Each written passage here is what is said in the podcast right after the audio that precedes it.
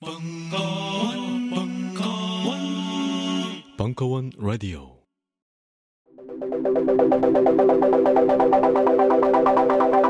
안녕하십니까 대중문화 평론가 강헌입니다. 인간 정신의 온갖 나태함에도 불구하고 문화는 진보한다.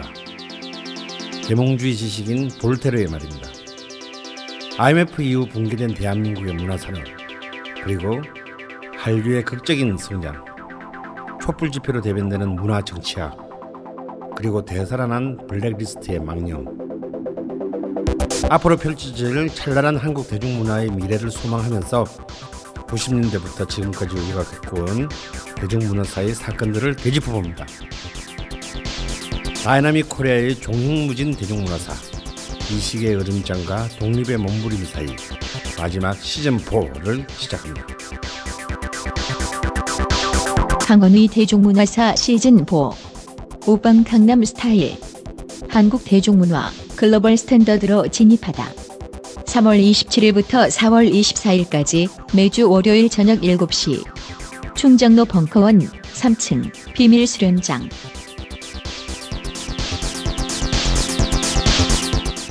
공자왈.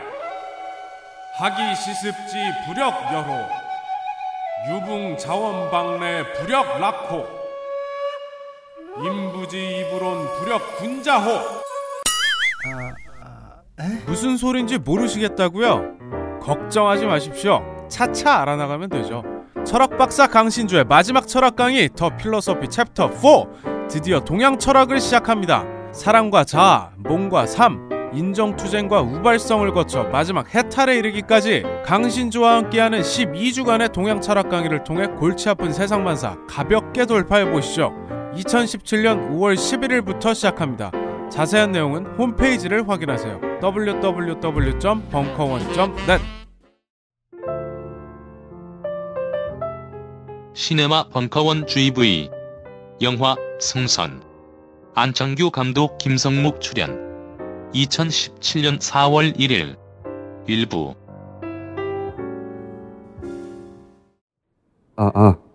안녕하세요. 어, 개관 하는 날입니다. 날도 밝고 날씨도 좋은데 어, 여기까지 오셔서 그런 생활했어요. 참 할 일이 없으신가 보다. 그래서 어, 오늘 행사는 아시겠지만 저희가 시네마 달 블랙리스트 어, 배급사죠. 다이빙배를 배급했다가 블랙리스트에 올라갔던 시네마들과 함께 세상에는 참 좋은 다큐가 많은데 볼 곳이 없어요. 어, 평일날 낮에 예술관에 하는 곳 있긴 한데 직장인들 갈 수가 없잖아요. 그래서 저희가 시네마 달과 좋은 다큐를 어, 매주 토요일 상영해 보자 해서 적극적으로 그리고 오늘은 그 첫날입니다. 50명이 신청했는데 30분이 왔어요. 20명의 돈은 저희가 굳었죠. 오지 않으신 20분에게 감사드리고 오신 분들에게 그래서 저희가 고마워서 커피를 공짜로 드릴 수는 없어요. 커피도 다 제 돈 받을 거고요. 어, 이렇게 작게 시작하는데 오늘 상영될 영화들은 주제가 다 세월호예요. 어, 세월호의 생존자들 이야기 하나, 그리고 희생자들 하나, 그리고 어, 못지않은 희생을 했던 잠수사들 새 영화를 오늘 다룰 것이고 어, 오늘 세 편 영화 잘 보시고 그리고 앞으로는 예, 지금은 서른 분밖에 안 오셨는데 어, 기념 사진 찍고 가세요. 왜냐면 앞으로 점점점 들어오기 힘듭니다 여기. 점점점 들어오기 힘들기 때문에 어, 첫날 첫 상영 때 내가 있었다 어, 기록을 남기시면은 사진도 팔 수 있을 거예요. 예. 영화를 보시다가 중간 중간 쉬는 시간에는 어, 커피도 마셔주시고요. 예. 그리고 우리 또 뭐 파는 거 없니? 예. 평소보다 가격을 더 높여봤습니다. 자, 어, 사실 토요일 영업을 포기한 거예요, 저희가. 예. 대단하지 않습니까? 음. 어, 아마도 대선이 있기 전에 저희가 만든 새 편도 이런 식의 상영 내지는 공개를 할 예정인데 그때 또 다시 뵙기를 바라고요. 오늘 오신 분들 대단히 감사합니다. 오신 기념으로 제가 사인도 해드릴 거고요. 모든 분들에게 장당 오 예? 필요 없어? 장당 5천원에서 모시겠습니다. 사인은. 어, 감독님들과의 대화 있기 직전에 커피 꼭 마셔주시고요. 네. 감사합니다. 영화 즐기시기 바랍니다. 감사합니다. 일단 두 분 소개를 먼저 기왕에 직접 해주시면 감사하겠습니다. 감독님부터. 예, 그 사일연대 미디어위원회에서 그 활동을 하고 있고요. 오늘 작품 승선을 제작한 연출한 안창규라고 합니다. 반갑습니다.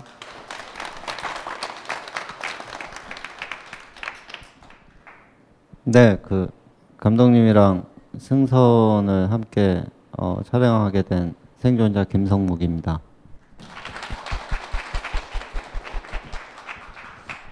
네, 아 보통 영화를 보고 나면 영화 재밌게 보셨나요? 하고 물어봐야 되는데 이 재밌게라는 말이 조금 어울리진 않는 것 같아요. 저는 아, 굉장히 좀 인상 깊게 세 편 다 봤는데요. 뭐 물론 밑에 지금 보신 관객분들도 질문이 많으시겠지만 아직 좀 정리하실 시간이 필요한 것 같아서 제가 보면서 간단하게 느꼈던 거 한 분, 네, 한 질문씩 드리도록 하겠습니다. 먼저 안창규 감독님 같은 경우는 제가 궁금했던 건 다른 두 작품에 비해서 어떤 정부나 어떤 해경이나 해수부나 이런 그들의 어떤 행동들, 어떤 태도들 이런 거에 대한 시선이나 언급이 굉장히 자제하셨다 싶을 정도로 좀 없는 편이셨던 것 같아요. 그러니까 그렇게 방향을 잡게 되신 이유가 특별히 있으신지.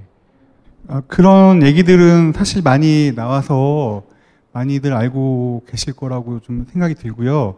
그러니까 저희 제가 이제 초점을 맞췄던 거는 생존하셨던 분들이 그 3년 동안 어떻게 시간을 보내셨는지 그게 제일 궁금했고 그 성목 씨를 이제 만나면서 그 이야기 증언들을 이제 듣, 들으면서 아 그 생존자 이야기에 좀 집중을 해야겠다라는 판단을 좀 내렸어요. 그리고 뭐 한 5개월 정도 좀 밀착해서 찍었는데 워낙 그 마음이 여리시고 제가 이렇게 표현해도 되나요? 예, 되게 착하세요. 그래서 얼굴에 왜 보시면 그런 표정이나 이런 것들을 보시면 다 그 3년의 시간들을 잘 어, 이야기해 줘 해준다고 그 판단을 했거든요. 그래서 약간 더 집중해서 찍었던 부분이 있습니다. 네. 네. 출연을 하셨던 주인공이신 이 김성묵님 같은 경우는 저희도 뭐 물론 영화를 보면서 느꼈습니다만 이렇게 어떤 앞으로 나서서 내가 생존자였고 그래서 뒤늦게나마 이 유가족분들 미수습자분들을 위해서 일조를 하겠다라고 하는데 굉장한 용기가 필요하셨던 것 같은데 이렇게 다큐멘터리에 출연하시는 거는 또 좀 다른 그런 고민이 있으셨을 것 같아요. 그래서 이렇게 출연을 결정하시게 된 계기가 있으신지 있다면 어떤 게 있는지 묻고 싶습니다. 글쎄요, 그 뭐 큰 계기가 성립되고 뭐 이런 느낌이다기보다는 어 제가 활동하면서 가장 크게 느꼈던 것들이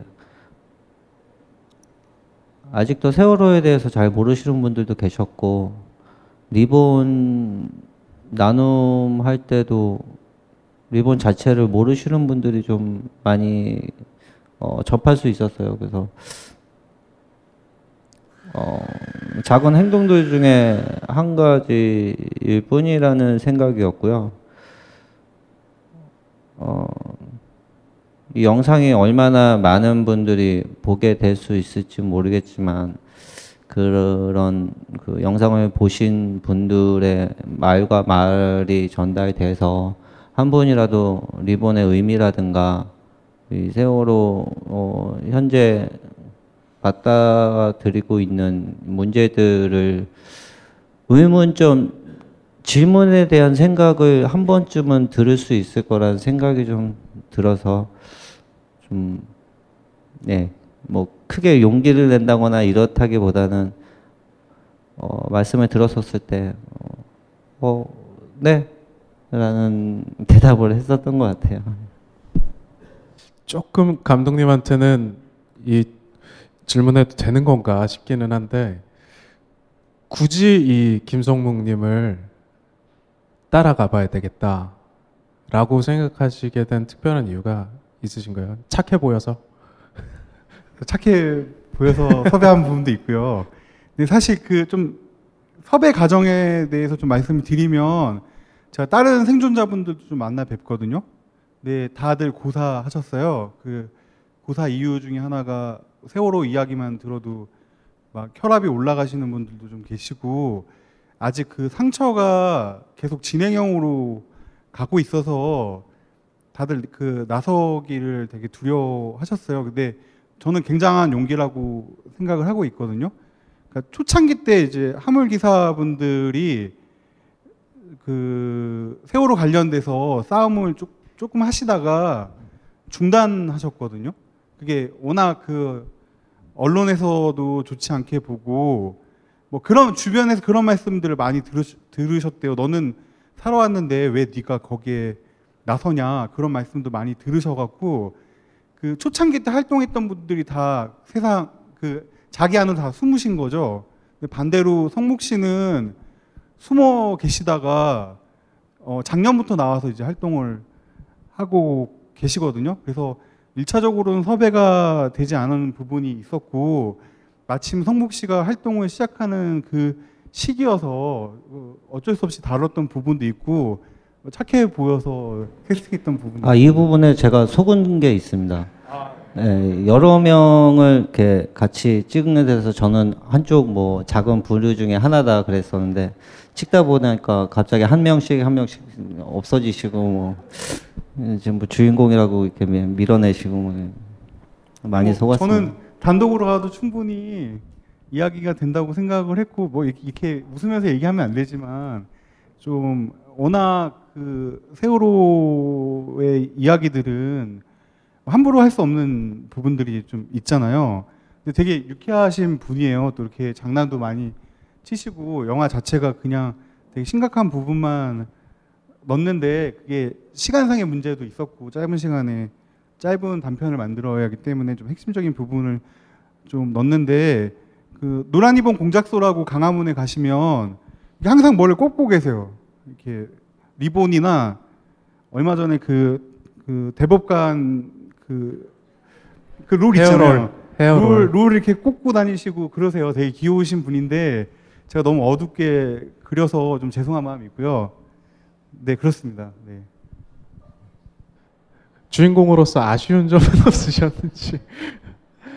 그렇습니다. 아, 아닙니다. 이건 뭐 질문은 아니고요. 아, 이제 현장에서 지금 막 보신 분들도 궁금하신 점이 좀 있을 것 같은데 혹시 궁금하신 점이 있으시면 마이크를 전달을 해드리도록 하겠습니다. 혹시 궁금하신 점이 네 너무들 잘 보셔가지고 네 저쪽에 계시네요. 마이크를 좀 전달 부탁드립니다. 네, 어 일어나야 되나요? 아니요 아니요. 아, 네. 네. 앉아서 하셔도. 안녕하세요. 저 김포 사는 고민성이라고 하는데요. 어 저한테는 이제 어제가 좀 조금 이제 기념이라 그래야 될까? 좀 되게 역사적인 날이었거든요. 그러니까 세월호가 이제 인양이 되고서 뭐 포항에 접안이 되고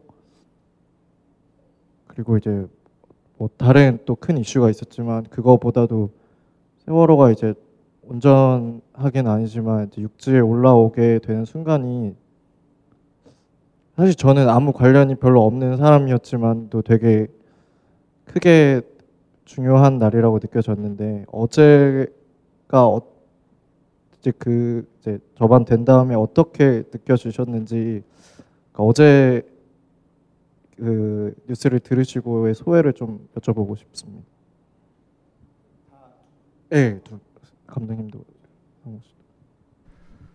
원래 그 지금 잠수사를 차, 그 연출했던 박종필 감독님은 그 세월호 지금 인양 현장에 내려가 계세요. 저희가 감시단 활동도 같이 병행해서 하기로 약속이 되어 있었고 그리고 왜 그 단원고 아이들이 금요일 날 원래 안산에 들어오게 되어 있었어요. 근데 굉장히 긴 시간을 돌아오지 못하고 어제로 돌아왔는데 어제가 금, 마침 또 금요일이었거든요. 그래서 뭐 그 유가족분들이 그런 말씀들을 많이 하세요. 박근혜가 그 감옥에 들어가니 뭐 배가 나왔다라는 말씀도 하시고 뭐 그 이제 옆에서 지켜보면은 지켜보는 사람들도 되게 힘든 부분이 있거든요. 그리고 아직 미수자 아홉 분이 남아 있고 아직 해결해야 할 부분들은 되게 산처럼 많은데 근데 이제 시작을 하는 단계, 새롭게 다시 시작을 하는 단계이고 또 뭐 저나 같이 활동했던 카메라 들고 활동했던 분들이 또 목포에서 역할들을 많이 해야 하는 상황이어서 그 한편으로는 되게 기쁘기도 하지만 한편으로 또 책임감과 무거움을 좀 느끼고 있어요. 네, 그 배가 잘 조사돼서 책임 있는 사람들이 다 처벌받고 그래야 좀 그 희생 당했던 당사자분들이나 성목자 좀 위로를 받을 것 같아요. 그래서 앞으로 더 무거운 마음으로 좀 계속 지켜봐 주셨으면 좋겠어요. 그 가정들을 아직 그 6개월이 걸리거든요. 선체 조사만. 그러니까 그 여러분들이 관심을 가지셔야만 그게 제대로 감시가 돼요. 그래서 끝까지 좀 같이 해주셨으면 좋겠습니다. 그 금요일 날 아이들이 돌았던 부분은 저도 되게 기쁘게 생각하고 제일 책임 있었던 사람이 뭐 이제 대가를 받게 죄를 받게 되는 그 부분도 저도 저도 역사적인 순간이라고 생각을 합니다. 네. 죄송합니다. 죄송합니다. 아 인양이라는 어떤 어, 일부 언론에서는 인양을 성공했다 뭐 이런 말도 어, 다뤄 나오기도 하더라고요. 원래 인양의 목적이 어, 미수습자 수색을 어, 위한 거였고 또 진실 규명을 위한 부분 중에 한 부분이었습니다. 그래서 제가 개인적으로는 많은 부모님들도 마찬가지시겠지만 인양이라는 단어는 어, 지금 배가 올라왔다는 거에 의미가 있는 게 아니고 미수습자 아홉 분이 어, 온전하게 돌아오셔야 되고 또 아직 남아있는 선체 조사와 진실 규명을 완료해야 그리고 그 부역자들과 책임자들이 처벌이 돼야 음, 완료됐다고 생각을 하고요. 어, 어제도 좀 늦지막하게 부모님들과 새벽에 부모님들은 새벽에 출발하셨는데 저는 어, 늦지막하게 한 7시 반 정도에 도착을 했었는데 내려가면서 이제 뭐 SNS를 통해서 부모님들 어, 오열하는 모습을 봤어요. 네. 어, 그걸 모습을 그런 모습을 보니까 또 운전, 운전을 못 하겠더라고요. 고속도로 달리다가 어, 어, 무턱대고 그냥 갓길에 세우고 한참을 멍하니 있었던 적이 있었는데 아, 내려가고 세월호가 제대로 보이지가 않아요. 그 입구 신앙만 있고 문 있는 데만 어, 이렇게 전체가 보이는 게 아니고 바닥 그 좌측 어, 선체가 지금 어, 가장 궁금해하는 좌측 선체가 안 보여요. 어, 물론 바닥에 눕혀져 있으니까 안 보이는 것도 있겠지만 어, 멀리 있다 보니까 바닥 좌측 선체는 안 보이고 좌측 선체 중에 한 4분의 1 정도가 가려져 있고 나머지 부분만 멀리서 보이는데 그 입구를 벗어나면은 정말 1m만 벗어나도 컨테이너를 다 깔아놔서 전혀 보이지가 않아요. 그래서 그 왜 원래 컨테이너가 여기 있었던 건지 아니면은 여기 적재가 어, 가능한 곳인 건지 확인을 해봤는데 어, 고의적으로 주차장에다가 그렇게 깔아놨더라고요. 어, 시선을 가리기 위해서.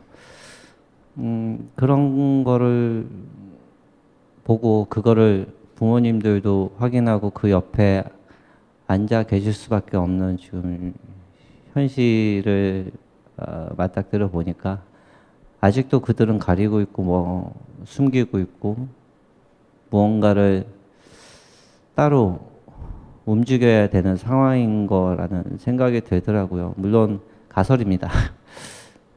그런데 그런 거 자체가 왜 의문을 던질 수밖에 없는 건지 그 의문을 만들어내는 그들이 무섭기만 하고요.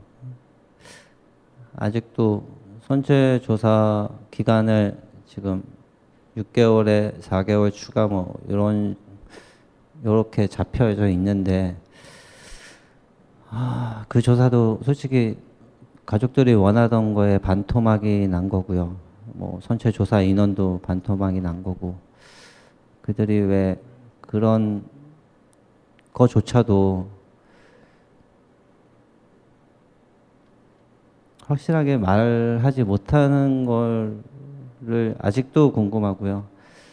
진실을 가리는 그들이 어, 아직도 그러, 그렇게 움직이고 있는 그들이 뭐 무섭고 지금도 어, 그걸 버텨내야 한다는 게 어, 버겁습니다. 부모님들도 마찬가지이실 거고 그래서 팽목항 동거차도 그 이어서 목포 신안까지 노숙을 길거리 노숙을 아무렇지 않게 당연하다는 듯이 받아들이는 부모님들 그리고 같이 활동해 주시는 우리 시민 활동가분들 저녁 어, 12시가 넘었었는데 목포 시민들이 계속 찾아와 주셨어요.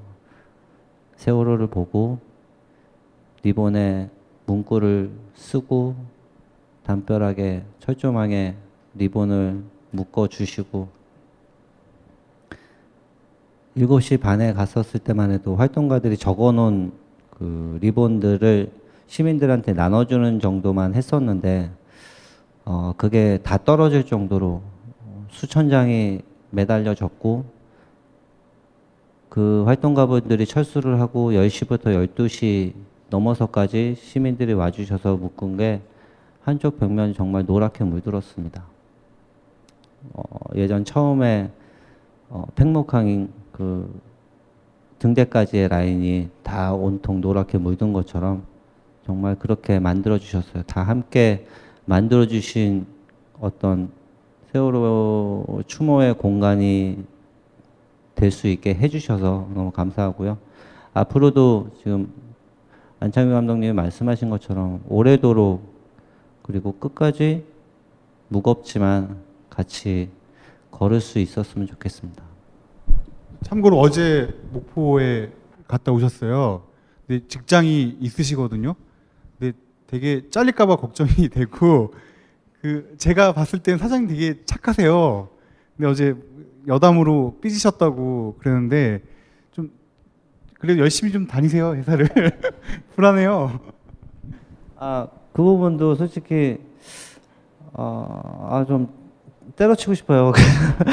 아, 좀 활동 좀, 억압 좀 안 받고 좀 하고 싶은데 계속 뭐 일에도 끌려다니고 뭐 가족들 눈치도 보고 저, 저도 마찬가지예요. 가족들이 제가 아까 그 다른 그 기사분들이 주변에서 왜 네가 움직이느냐 살아왔으면 되지 않았냐 저희 가족들도 그렇게 말씀하세요.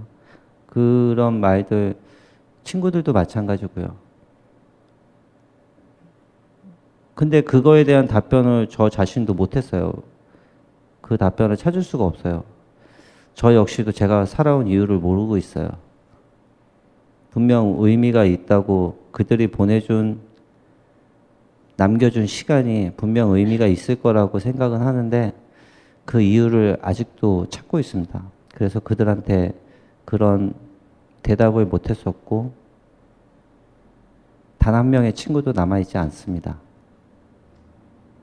그 대답을 못했던 거에도 어, 이유가 있겠지만 어, 소중한 친구로서 그 대답을 못하는 모습을 바라봐주지 못하는 것 같아서 16일 이후로 남겨져 있는 친구가 한 명도 없습니다. 가족들을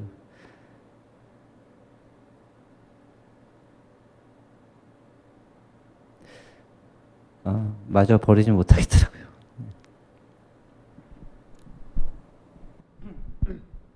네, 아, 혹시 또 다른 질문이 아 그리고 아까 잠깐 말씀 주셨지만 이 아, 오늘은 여기까지의 박수영 감독님하고 잠수의 박종필 감독님은 또 개인적인 또 일이 있으시고 하셔가지고 부득이하게 참석을 못 하셨는데 아 여기 계신 안창규 감독님께서 어느 정도는 두 작품에 대해서 대답을 또 해주실 수 있을 것 같으니까요.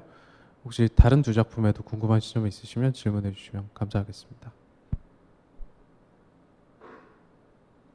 의문의 여지 없이 완벽한 영어였나 본데. 네, 여기 마이크 좀 전달해 주십시오. 는 아니고요. 어, 너무 영화를 잘 봤어요. 너무 영화를 잘 봤고 특히 이제 세 작품 다 좋았지만은 첫 작품하고 마지막 작품을 너무 감명 깊게 봤기 때문에 어떻게 보면은 뭐 더 이상 그 영화가 필요한가 이제 앞으로는 다큐 영화를 봐야 하지 않을까 하는 생각을 할 정도로 잘 봤다는 말씀 드리고 싶고요. 특히 이거 이게 이걸 뭐 연기력이라고 하면 죄송한 말이잖아요. 근데 너무 그 어떤 뭐 극영화의 그런 연기라는 게 얼마나 좀 뭐라 그러나 좀 허접한가? 사실 좀 이런 생각을 할 정도로 너무나 훌륭하게 영, 봤어요. 그래서 두 분한테 좀 감사하다는 말씀 또안 나오셨지만은 아직 안 나오신 분한테도 좀 전해주셨으면 하는 바람입니다. 네, 감사합니다. 꼭 제가 그렇게 전달을 하도록 하겠습니다. 네. 네, 혹시 다른 질문이 네, 좀 생각을 하셔야 어디 어디 계시죠? 아, 네, 네, 네.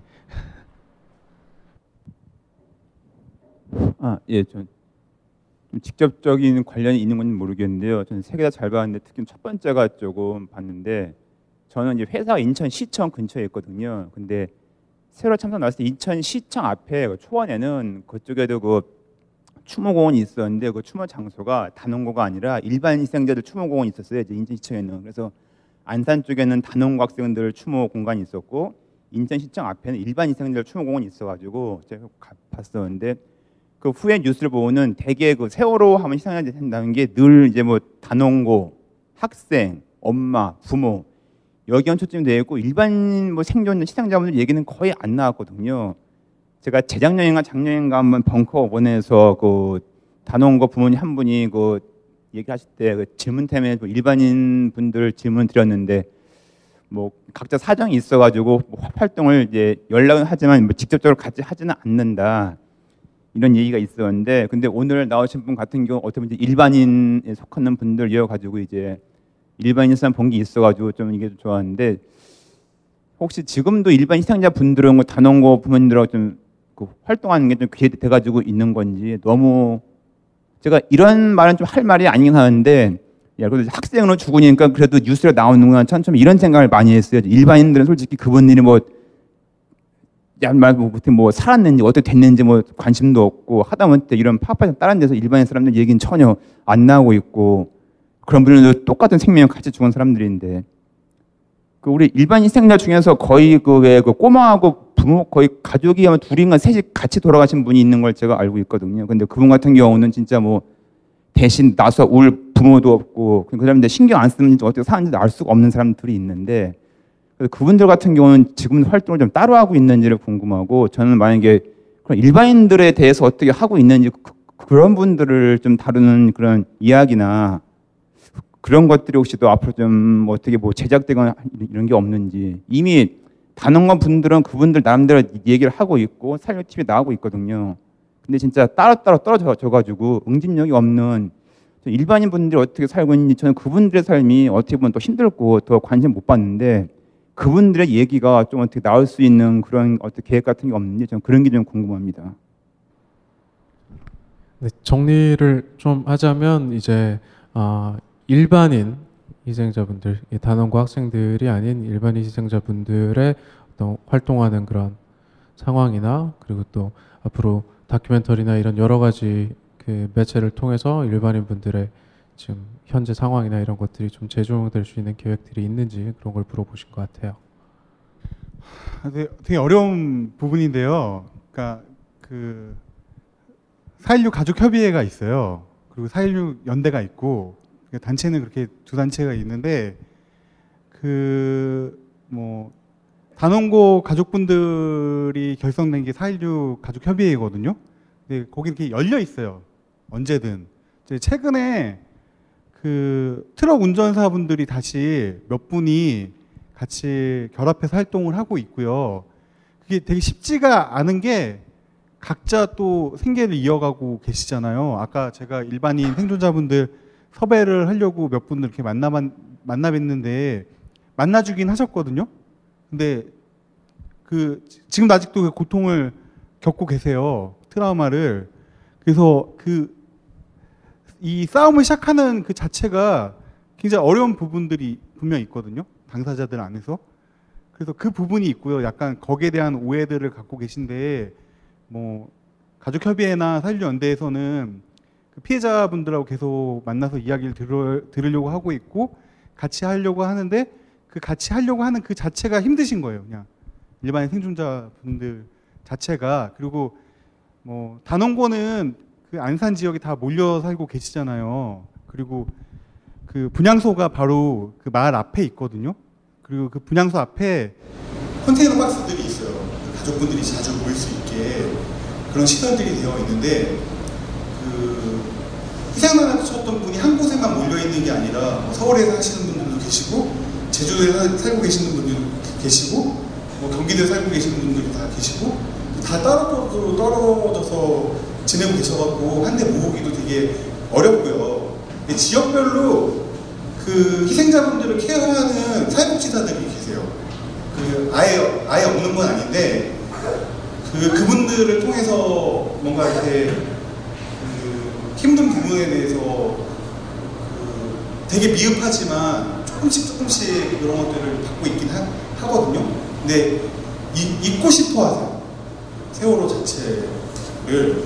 성욱 씨도 아까 인터뷰 보시면 잊으려고 되게 많이 노력을 하셨는데 그게 안 된 케이스였어요. 그래서 대부분이 다 뭐 이렇게 얘기하면 그렇지만 죄책감 다 안고 계셔가지고 원래 구조는 정부에서 구조를 했어야 하는데 구조를 못했잖아요. 그래서 아이들이 그 희생 아이들뿐만 아니라 희생당했던 분들에 대해서 다 그 죄책감 갖고 계셔갖고 그렇게 나와서 뭔가 활동하기가 되게 쉽지가 않은 상황이에요. 상황 자체는 그러니까 뭐 외면한 건 아니고요.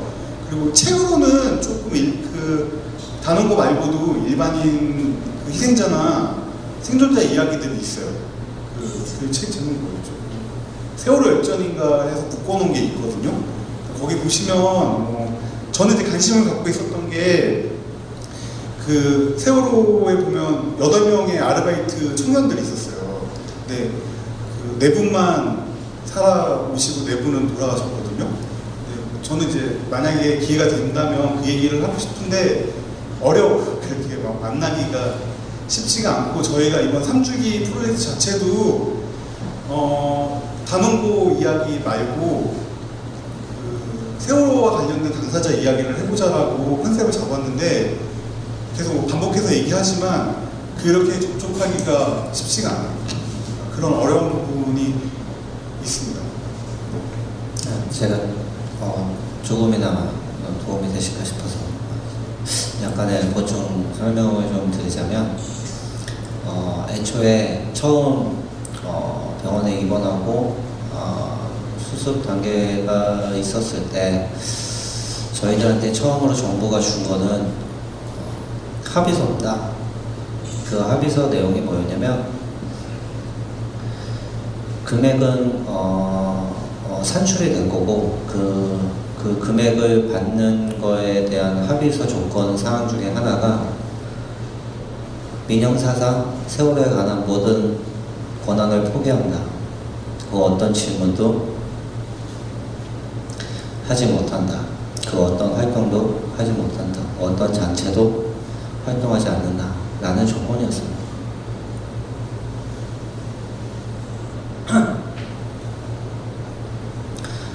지금 활동하시는 대부분의 부모님들과 또 저나 뭐 활동하시는 모든 분들이 그래서 그거를 안 받으셨고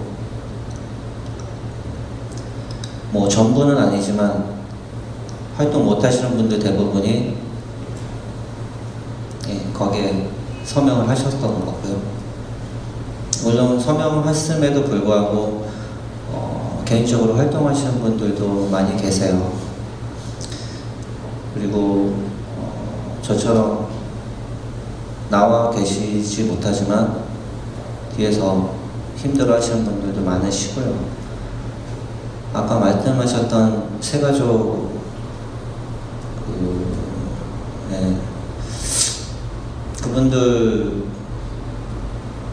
찾아오셨었어요 가족협의회에 찾아오셔서 이런저런 얘기도 나누시고 힘들었던 부분들 앞에 나서지 못하는 부분들 아, 얘기 나누고 도움 줄 수 있는 부분 도움 드리려고 노력하고 있고요. 그게 어, 언론이라든가 이렇게 겉으로 표명하지 못하는 것들은 그걸 이용한다는 어떤 또 공격을 받을까봐 걱정스러운 면도 없고 그분들이 그 힘겨움을 오픈하는 것조차도 더 어려움을 겪을 수 있는 부분이 있어서 어, 정말 그 가까이 계신 분들 아니면은 알지 못하 좀 선생님처럼 알, 알 수가 없는 상황이긴 해요. 근데 나름대로 가족협의회나 우리 사회연대나 계속 지속적으로 많은 분들이 그 연락하지 않으셨다거나 보상 받으시고 숨어 계신다거나 혼자서 벅차게 견디고 계신다는 분들도 한 분한 분씩 찾아오고 계시고요.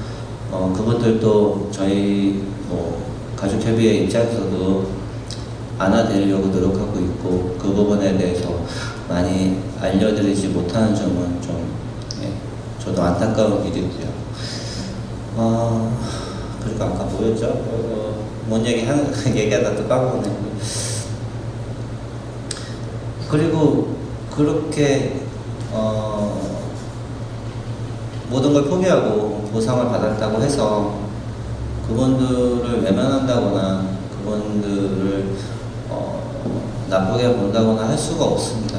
뭐 살아가는 것조차도 당연히 힘드신 분들이고요. 그 가족들 또한 그냥 돈 받고 말지 뭐 이런 생각으로 받으신 분들이 아니에요. 대부분들이 내 아이가 제발 이 세월호 관련돼서 엮이고 또 생각나게 누군가가 건드리고 누군가가 취재하고 이런 거 자체가 싫으셔서 그래서 어쩔 수 없이 서명하시고 그 돈 몇 푼 그것 때문에 서명하신 게 아니고 아이가 이제 그만 좀 그만 좀 상처받으라고 그래서 울면서 서명하시고 그렇게 어, 돌아서신 분들이세요. 그분들을 어, 그분들 또한 같이 안아주셨으면 좋겠고요. 어떤 금전적인 어떤 면을 어, 솔직히 연결해 주시지 않았었으면 좋겠어요. 그 어떤 부분도. 네, 또 혹시 다른 질문이 있으신 분 계시면 마이크 드리겠습니다. 네. 저는 어, 처음 다큐멘터리 보면서 사실은 어, 단호부 학생뿐만 아니고 생존자분들도 엄청난 피해자인 거잖아요. 그런 가족들은. 근데 아까 뭐 물질적인 걸 얘기하셨지만은 그 어떻게 보면 대참사인데 그 참사를 겪고 나서 가끔 그 생존자들의 트라우마나 그런 게 엄청나게 심했을 거란 말이에요.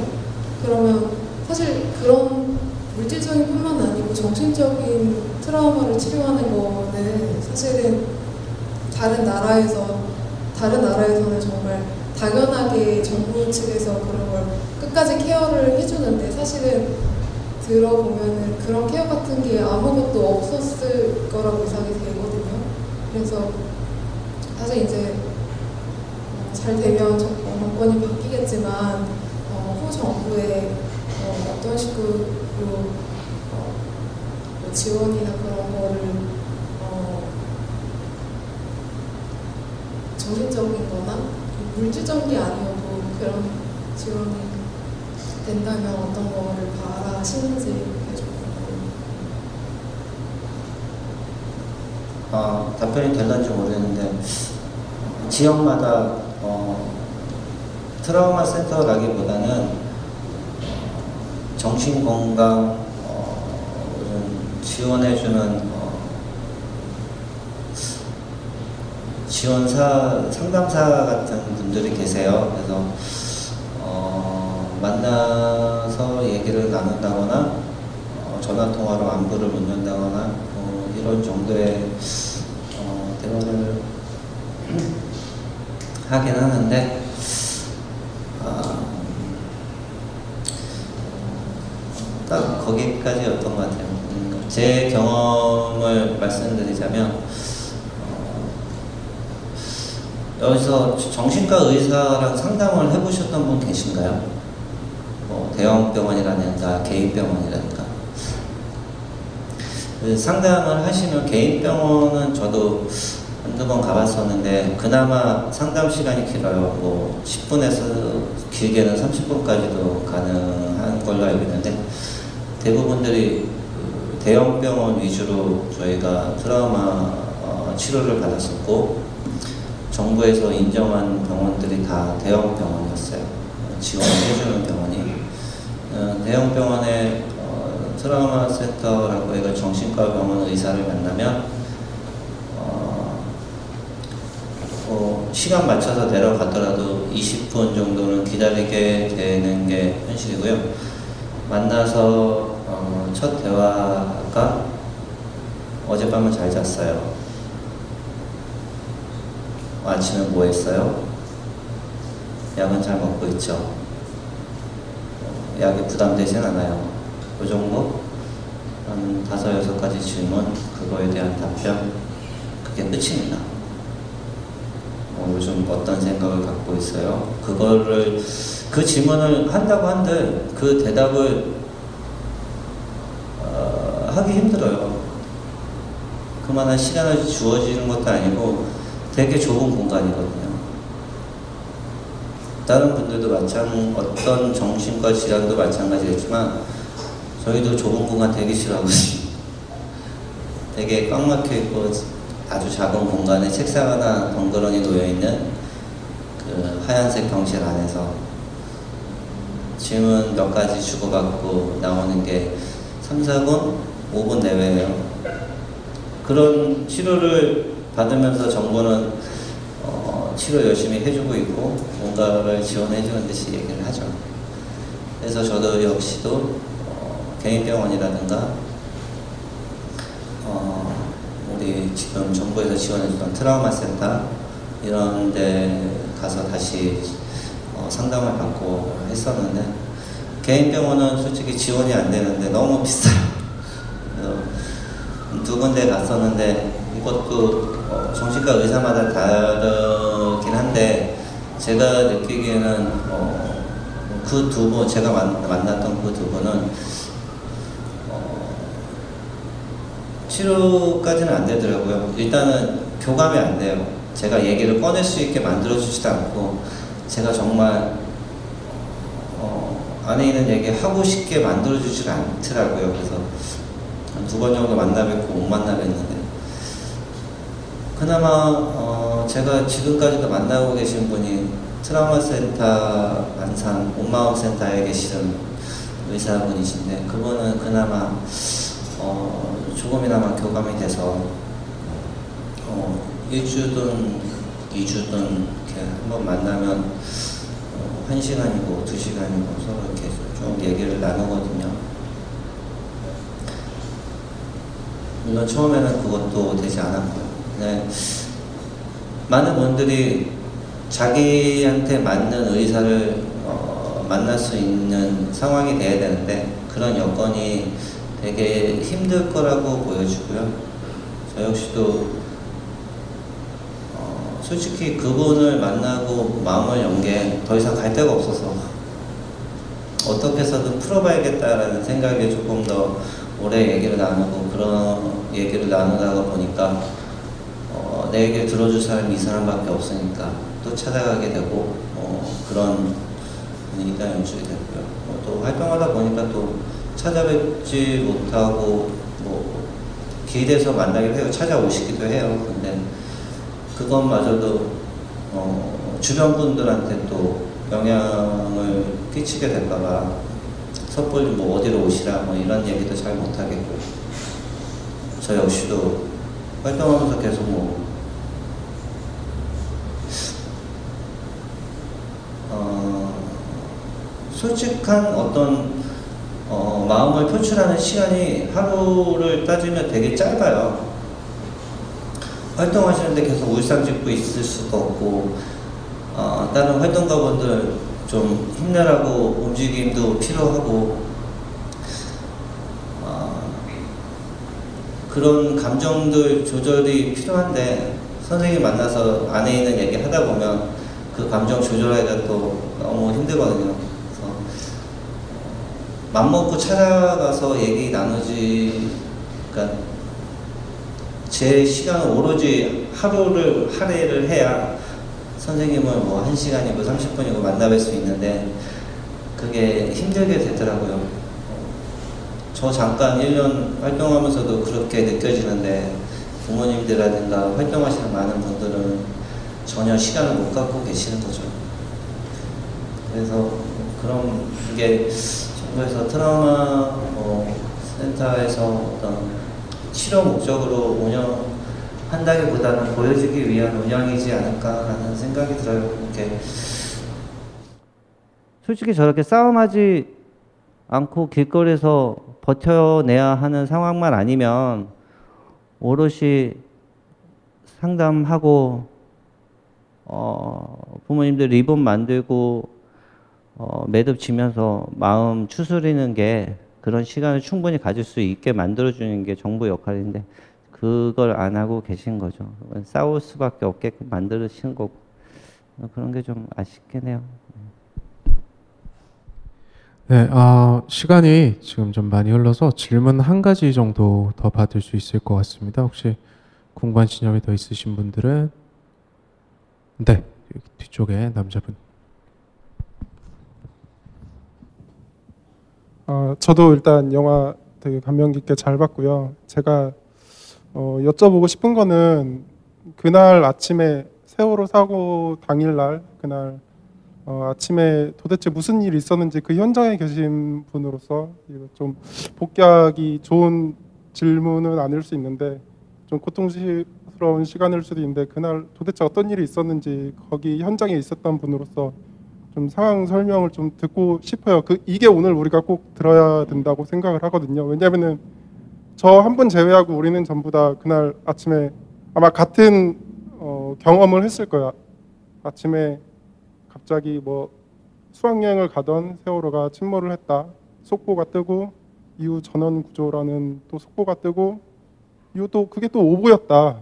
이- 이런 우리는 그날 같은 아침을 보냈을 텐데 유일하게 다른 아침을 보낸 사람으로서 이거를 제가 좀 지- 질문을 드려도 될까요? 이런 음, 어, 아침에 그 시간은 시간 안에 말씀드릴 수 있을지 모르겠는데, 음, 어, 시간이 얼마나 있는 거죠? 아, 이거 제한 없습니다. 아, 편하게 그래요? 해주십시오. 어, 그럼 전날 저녁부터 풀 스토리를 자, 여기 음식이 좀 준비되어 있습니다. 굳이 문화계 블랙리스트 때문이 아니더라도 우리는 참 만나기가 어려웠습니다. 그래서 시네마 달과 벙커원이 함께 시작합니다. 토요 독립영화관 시네마 벙커원 매월 첫째 주, 셋째 주 토요일 오후 2시가 되면 벙커원이 독립영화관으로 변신합니다. 그동안 만나기 어려웠던 우리가 반갑게 만날 수 있는 또 하나의 광장이 되고자 합니다. 4월 1일 개관하는 시네마 벙커원의 첫 상영작은 세월호 참사 이후 3년의 시간을 돌아보고자 계획된 4.16 프로젝트 옴니버스 영화입니다. 자세한 사항은 지금 바로 벙커원 홈페이지에서 확인하세요. 안녕하세요. 용산에서 가장 믿음 가는 조립 PC 전문 업체 컴스테이션의 이경식입니다. 당장이라도 사용하고 있는 컴퓨터를 들어다 던지고 싶을 때 그럴 때를 대비해 저희 컴스테이션이 용산 선인상가 21동 1층 130호에서 기다리고 있습니다. IT 강국에 걸맞게 믿을 만한 조립 PC 컴스테이션이 신뢰를 바탕으로 그 기회를 제공해 드리겠습니다. 궁금하신 점은 문의 주십시오. 011-892-5568번입니다. 우주 최강의 만족스러운 서비스를 제공해드리는 저희 컴스테이션이 늘 기다리고 있겠습니다. 딴지스에게 F1 같은 존재, 컴스테이션은 조용한 형제들과 함께합니다.